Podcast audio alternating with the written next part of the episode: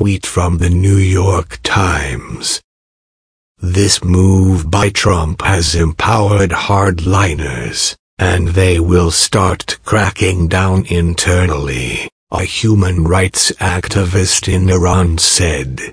We can anticipate bad days for civil and human rights activists.